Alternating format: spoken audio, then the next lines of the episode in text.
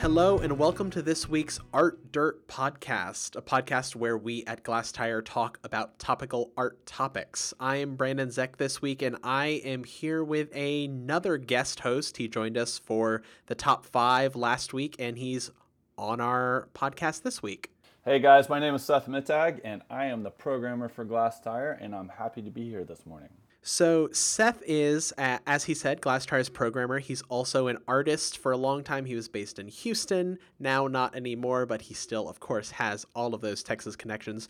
And on this podcast, we're going to be talking about the Glasstire Data Hack, which is an event that happened uh, last weekend at Rice University. So the Data Hack, I'll, I'll give a little bit of a brief uh, about it, and we'll talk about some of the findings from it. But also, we're just going to talk about programming in general and how that's a cool thing for artists to be able to know how to do, and all the great things that you can do with that. But before that, uh, so the Glasstire Data Hack was uh, made possible by a grant that Glasstire received from the Houston Endowment. And part of that grant was looking at how we at Glasstire use technology. And Glasstire being an online publication that's been around since 2001, you know, we think of ourselves as an art publication, but in some ways we really are a technology company. Um, because we were an early adapter of the internet and we have only been online, we've never had a print publication. So we were thinking about all of this data that we've accumulated over our history. Of course, we have a bunch of articles and uh, news stories and all of those, but we also have a really robust, uh, as many of you, our listeners know, uh, a robust section of event listings all across Texas. So we were thinking about all this data and that we've collected it and it's been all manually and lovingly entered into our website. So we have this database essentially of Houston art events. So, you know, artist talks, exhibitions, book signings, all of those kinds of things, but also a, a, an amazingly robust data set of event venues, art event venues. Everything from uh, places like the Museum of Fine Arts Houston to the Menil to galleries in Houston to nonprofit spaces to house spaces and places that have kind of only held one pop up event over the past 12 years since we started collecting this data.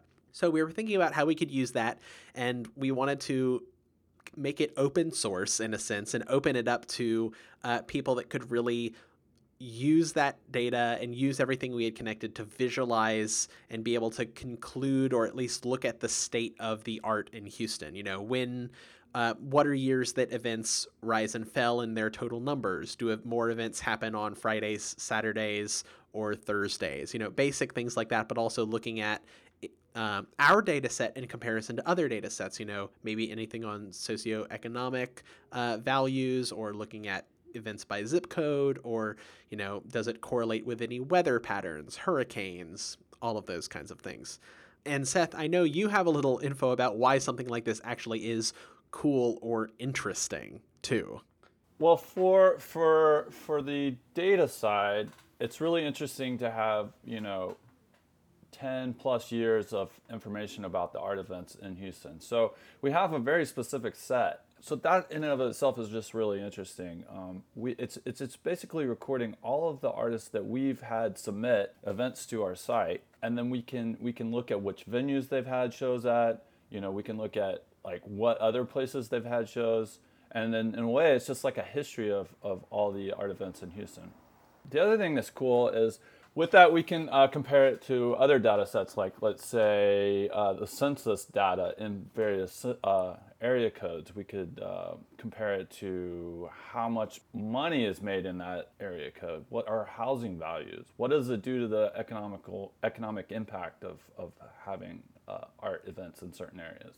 Things like that. And all of this is kind of based around the fact that all of our data points, all of our event venues have, of course, because they're addresses, they have latitude and longitudinal coordinates associated uh, with them. And I know some of the artists or the art people in our audience, maybe like myself, when we kind of first started talking about throwing an event like this, it's a little bit of a foreign language, and I know this, but this is also very much um, a direction that a lot of things are going with art and science. And, you know, there are a number of artists that use programming in their work and that you know, to varying degrees of uh, success, but also just kind of intensity, incorporate the art data side. Because once you start to dig into it a little bit, because, you know, one of our hopes for this past data hack and also for future data hacks is to have an artist involvement, because this is a data set that many of us in the art world know intimately. We know the venues, we know what they do, we know where they are, um, and we know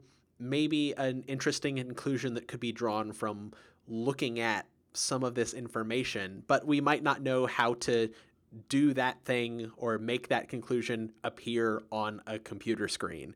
So I think that's that's where a lot of kind of the art component of this and where our audience, you who are listening, our primary audience who have an interest in art um, across Texas, can really focus your energies or can really think about something like this. Right, Brandon. Um, for me, and, and I, I, said this at the data hack uh, to to the audience, which was primarily data scientists. But what I wanted to try to get across was, uh, it's very valuable to have an artist on your team, and not for the most obvious thing that the data people were thinking. Like I think in their mind, they're like, yeah, that would be great to have an artist to sort of tell me what color to use or what, you know, how it should visually be laid out, uh, what what what would be a good proportion, some of the sort of formal qualities of art.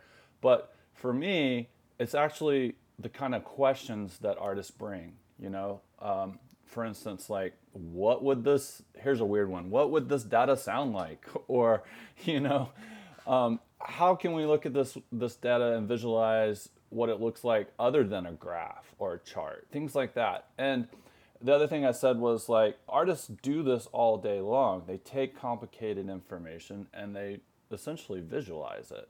So it really makes sense to me that you would have an artist uh, working with you in, in, in data science as well. And then for the artists, like, why would they ever want to participate in something like this? Well, I would say that any kind of medium that you try out is valuable for your practice.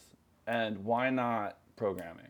Um, I can think of a really good artist you could look at right now, Jennifer Steinkamp. Her work is programmed, it uses code.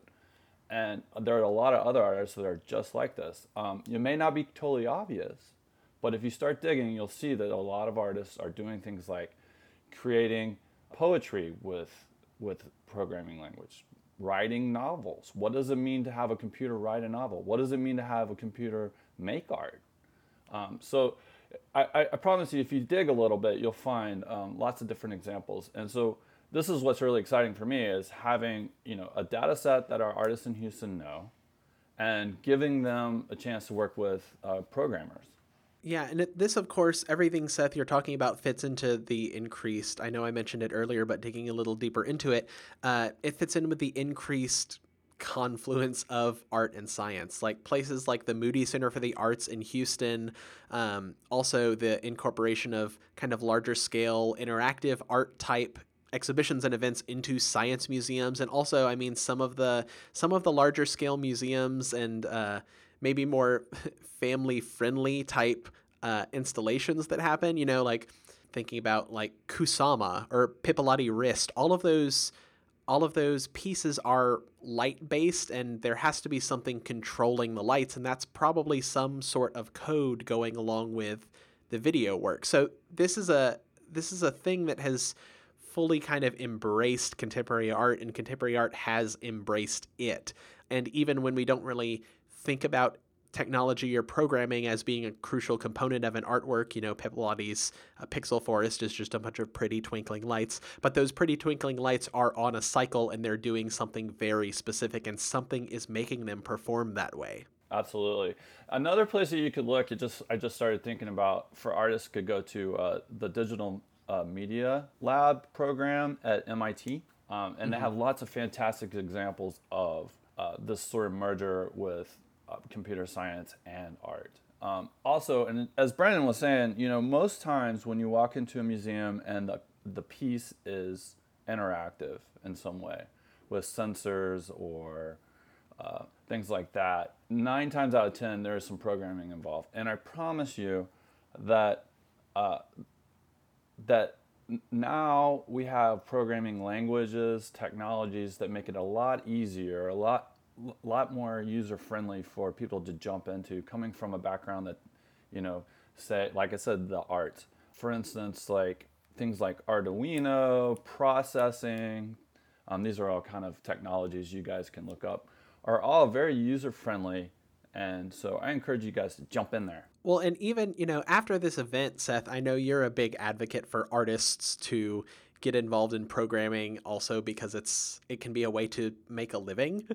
Um, especially if you can if you especially if you can program and then also have kind of the artistic sensibility of design because doing web design and programming can be depending on how you hustle and who you work for and how you make it it can be a lucrative uh, career path. Um, but you know even just kind of training your brain to think analytically can be an interesting crucial thing and I I was interested in learning a little more about coding after this event just simply because some of the conclusions and some of the visualizations that the teams at the Glasstire Data Hack made were so interesting and such a good way to be able to actually quantify massive amounts of things that we think about all the time, you know, and something that can be useful to everyone. Like when people are planning events or openings. Of course, at this point, many art spaces have kind of their own uh, schedules for openings, and you know they have their Friday or they have their Saturday. But you know, looking at over the past however many years, have more openings been on Fridays or Saturdays, and then picking the day that has traditionally less openings to host your own art event on. Just basic things like that are useful generally to to everyone who's interested in maximizing anything around their events. Absolutely. I mean, I want to go back and speak to this idea that uh, you were bringing up. I, I've always felt like scientists would be better if they worked a little more like artists, you know? You know, mm-hmm. as, as opposed to like having, stating a problem, working on the problem, slowly, slowly adding to the evidence of that problem, and then ultimately coming up with a conclusion. Now, obviously, we don't want our doctors to uh, to start acting like artists, right? but I think like a little more creativity, a little more experimentation would be fantastic for for our scientists. And at the same time, I think that artists could also maybe work a little more systematically. And I think like when we when we have projects like this, it, it sort of forces uh, the two groups to kind of you know work in a similar manner or borrow from each other. Mm-hmm. I think that's an interesting thing to think about. Yeah, well, in that regard, also getting a little more now into some of the projects and the findings at the Data Hack. Like one of the things that again totally makes sense and is a, a normal thing to data science or programmers or you know anything like that is the and, and something that I think would also coincidentally be very useful and interesting to artists that work and think this way are just some of the basic techniques that people used in the Glasstire data hack. For example, you know, we gave out certain sets of our data to uh, these individuals, and some people wanted more data or they wanted different data about our website. So, what they did is they Seth, you may be able to explain this a little better than I can, and I'll definitely want you to chime in. Sure, sure, I'll jump in. But they were able to run a program that's shorthand for it is a crawler that basically goes through our website and looks at all of our web pages for certain things. And you know, I can think of immediately just so many artistic implications and so many artists that would want to do that on myriad websites that are on the internet. Absolutely. Uh, first of all, I want to ca- caution our listeners: we, are not advocating for everybody out there to build uh, web crawlers. Please, you no. definitely when you when you when you do this, you definitely want to have permissions from uh, the people who run the website, or you know, I'm just saying you're on your own out there.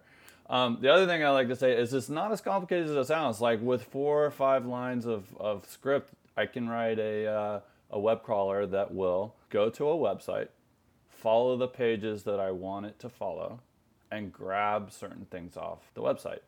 And it's a it's a uh, something you guys can all look up. Really easy language to do it in is Python, which again is a, a programming language that's very um, beginner friendly and doesn't have a lot of complicated syntax. So yeah, our users, um, for various reasons at the data hack, wanted more um, data than we were providing. And so a lot of them did that. They employed a um, web crawler and grabbed what they wanted. And um, as Brandon said, definitely, uh, I can think of uh, tons of art projects that could be built around a web crawler. And I mean, similarly, one of the teams, actually the winning team at the Glasstire Data Hack, didn't even necessarily, they didn't necessarily do what I thought the winning team was going to do, which my assumption was that the winning team would take in a bunch of outside data and incorporate it and kind of put it in a blender with the data that we provided and then you know come up with some maybe kind of off the wall oddball conclusion that no one ever thought of however the winning team really just used our own data from Glasstire and found interesting ways to uh, visualize it. Of course, if you're listening to this podcast, we're going to link their winning project in the post. Uh, we also did a news item about it earlier this week, um, so we'll share the link to that also. But you know, just basic things like the number of events per month in this is of course also the greater Houston area. Anything in our event listings that's listed under Houston. So you know that includes Galveston Baytown all that jazz. But you know finding that over the past 12 years, the most events have been in March, with 978 of our events happening in March versus 976 in September. And there was a lot of kind of validation of things that we at Glasstire or that we in the Houston art world thought were true. For example, the fewest events happened in August. In August, there were only 478 events. All of the conclusions that we like to make about that kind of were founded in some way, shape, or form. Absolutely. Yeah, I, th- I really liked their project because it was like a, a really nice way to go through all that stuff. And as you mentioned, they did a really good job visualizing it. And um, it was nice. I want to jump off a little bit. So there's that st- that sort of end of it, which is like basically building reports on our data. The other thing are is, is there was this project that I thought was pretty cool where they took um, art reviews and Twitter feed and our comments and Yelp listings. And they took that those aso- those associated with an event, an art event. So we have people writing about each about an an art event. And then what they did was they used something called sentiment analysis, which is AI. And what it does is you feed the text into the sentiment analysis and you get out what the computer thinks is the overall opinion, right? So think about that for a minute. The computer reads the article and tells you whether it's positive or negative. And I think that's very interesting because we were able to sort of see our version of the of the show, our opinion of the show versus the comments version versus maybe the Yelp version of it. So that's kind of a really interesting idea, which also led me to something that I that I thought would be pretty fun project, which is if I ever had access to a large amount of artist statements, oh yeah, I always wanted to. I always wanted to build a, a an artist statement generator using AI. So, and I would love to pair that too with with images. So it would like I would feed I would feed my my program the images for my show, and then it would spit out a nice artist statement because as an artist, everyone knows we hate writing art statements. and I would love to see what it would do. That's great. Well, and you know, one of the things that the more I thought about that sentiment analysis project, that um, I was talking with the judges of the data hack, and that they kind of found interesting also is was the discrepancy between the Yelp uh, or the Twitter response to a venue versus the Glasstire response to a venue. Uh, that yeah. being Glasstire's uh, lower sentiment versus you know, but th- that's uh, the example that I'm thinking of was uh, Discovery Green. You know, there was an artwork right. at Discovery Green. So, of course, some of the tweets or Yelp reviews of Discovery Green are going to be, it was a beautiful day at Discovery Green, versus right. Glasstire isn't ever going to say, it's a beautiful day at Discovery Green and the art right. was beautiful. Or, you know, there's there's a little bit of a language barrier when having a computer run a program like that of when I when I write about an art exhibition and I like it, I'm going to say that it's complex and it's challenging and it's all of these adjectives that are associated or that I associate with really good art. Um, right. Whereas sentiment analysis might say challenging, bad, complex, neutral ish, maybe leaning towards bad uh, thought provoking, neutral. But I'm never, probably in a review, I'm never going to be like, this art was beautiful and the show was really good. Brandon, maybe this would be a good idea. maybe the next time you you write you write about a show you like, maybe you should say it's beautiful. What would happen? I I I am not going to deny, deny that maybe I have said some art is beautiful that I've written about because sometimes I do believe that. But I think that's an interesting thing we sort of discovered just now is like uh, maybe maybe art maybe we need to lighten up and say how you know maybe we could could use happy language every once in a while. there is, you know, at that point we can just put the thumbs up, thumbs down button on something and everyone can. True, true. Here's another project that I thought would be pretty fun to do. Uh, I would love to. So, I don't know if you're aware of, but we can do predictive analysis with AI now. And so, basically, what that means is we feed it a large data set of something, and then we get the computer to, to predict like another occurrence of that. So, an example would be uh, if I, I, am sure you guys have seen in the news like peop, uh, programmers who have built stuff that can make like a, a certain kind of painting, right? So you feed it a bunch of Van Gogh paintings, and then it can kind of spit out a, a Van Gogh painting, right? So what I thought would be really fun to do is to do that per gallery.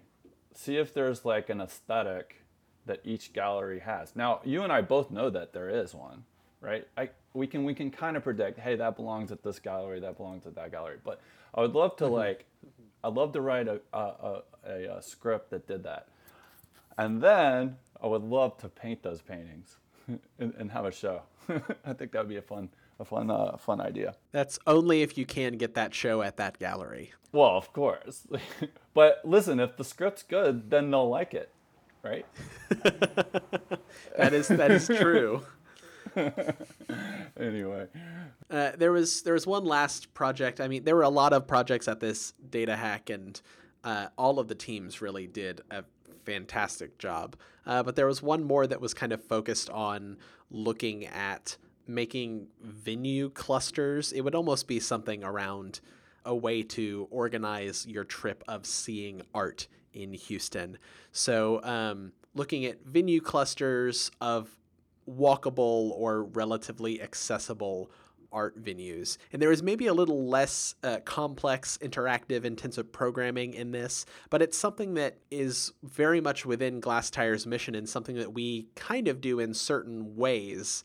Um, and I think it's an interesting idea to think about, and that we're definitely throwing around at Glasstire a little more also. So one of the things also that I liked about what they did is uh, using our data set, they culled the inactive venues. So they took out the inactive venues, which is something that, you know, if you're looking at this data set and how it relates to everything happening here and now, is something that would be crucial, like not looking at the venues that haven't had an exhibition in two years. Because, you know, in that, like we mentioned earlier, maybe the random venues that like we had an art show at Steve's house, so Steve's house was entered as an art venue, but it's there's never going to be a show there again. I thought of a case that might screw that up a little bit because sometimes you have things like shows at the station or something uh, in Houston that aren't very regular, but if one pops up, you're definitely going to go to it, you know. Well, in, in that case, you know, depending on your timeline, you're not taking out something that hasn't had a show in the past eight months because if a venue's active, it's probably going to have had some sort of show in the past two years. So, of course, there were many other projects that happened at the Glasstire Data Hack this past weekend. Uh, we're not going to go deep into all of them. This data was very interesting for us to look at, and and looking at statewide data because we have all of this info for art venues across Texas. Uh, I think may be on the docket sometime in the future. Yeah, definitely. I think that would be a really good sort of big view. Um, I also like the idea of going to another region. I like maybe Dallas or something like that. Take a look at that. Yeah. You know, the whole idea behind this data hack was the fact that this is something that Glasstire, that we at Glasstire would be interested in looking at if someone else were to do it, but no one else had the data set that we have. So uh, it was kind of a, a little bit of a self starter type thing of well if we want to see it we should be the change we want to see in the world hey brandon i don't know if this is important to mention but it also our data set is sort of specific to to Glasstire and that it's the events that have been submitted to us so there is probably some broader you know broader data that we don't have. Yeah, totally. So this idea of pairing with that, so pairing with another institution would be pretty interesting because they would they may have data that we don't have. Yeah, that's totally right. And you know, we do our best faith effort at Glasstire, and we cover uh, and list on our event listings anything that people send into us that's art related and can go up, and then also we try and list everything that people don't send into us, but that doesn't mean the data set encompasses everything. You know, trying to have or say that any sort of data set can encompass every event or every art event that happened um, in a certain region in the last period of time just isn't any claim that I think anyone could make. Yeah. And with that, we're done. Thank you, Seth, for guest hosting and being able to explain some things around data and programming that maybe Christina or myself would not have been able to. You bet, Brandon. I appreciate it. And with that, go program some art. Do it, guys. Do it.